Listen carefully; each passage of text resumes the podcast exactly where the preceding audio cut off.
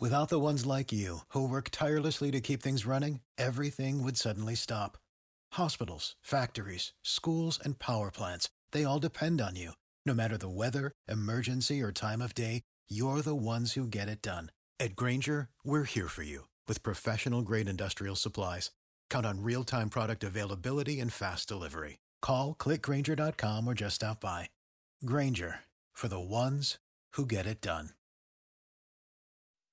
Another breezy day is ahead. Mike Buresh saying conditions are favorable now for fires to rapidly spread, even though we're not at the peak of our fire de- uh, season. Today's winds will even be a little bit stronger out of the west and southwest. Uh, the good news is our fire danger goes down later this week, starting tomorrow, with cooler temperatures, higher humidity by Friday into the weekend, and along with the help of some showers. A brush fire in St. Johns County, thankfully, is 100% contained. This burned west of St. Augustine. Live team coverage continues with Action News. Jax Logan MacDonald uh, near County Road 214. Do you still smell that acrid smell in the air this morning, Logan?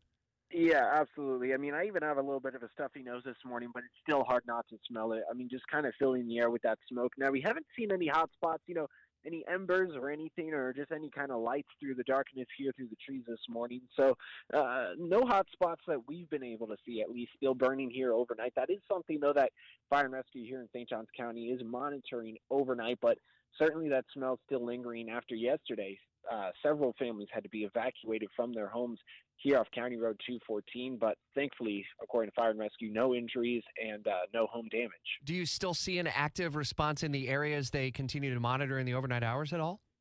No, so right now it doesn't seem like they're out here yet. We've been uh, here at County Road 214 uh, throughout the morning, off County Road 214 in Lexington Street, that is, in St. Johns County, where yesterday a lot of the efforts were concentrated and a lot of the fire was burning alongside. And uh, we've yet to really see anyone out here this morning, but we have been told by St. Johns County Fire Rescue that they should be out here again this morning, checking for hot spots, just kind of keeping an eye on it. But uh, even yesterday, when we talked to St. Johns County Fire and Rescue, they said they kind of expected the hot spots to kind of burn themselves out overnight. So uh, certainly at this point, uh, it seems like it kind of has come to a uh, thankful resolution. And thankfully, no uh, damage to report either, Logan. Thanks. The smoke was going across the road. It was dark. That was one of the homeowners who had to evacuate. And a reminder that during fire season, you don't really have a whole lot of time to get out when the evacuation order is given.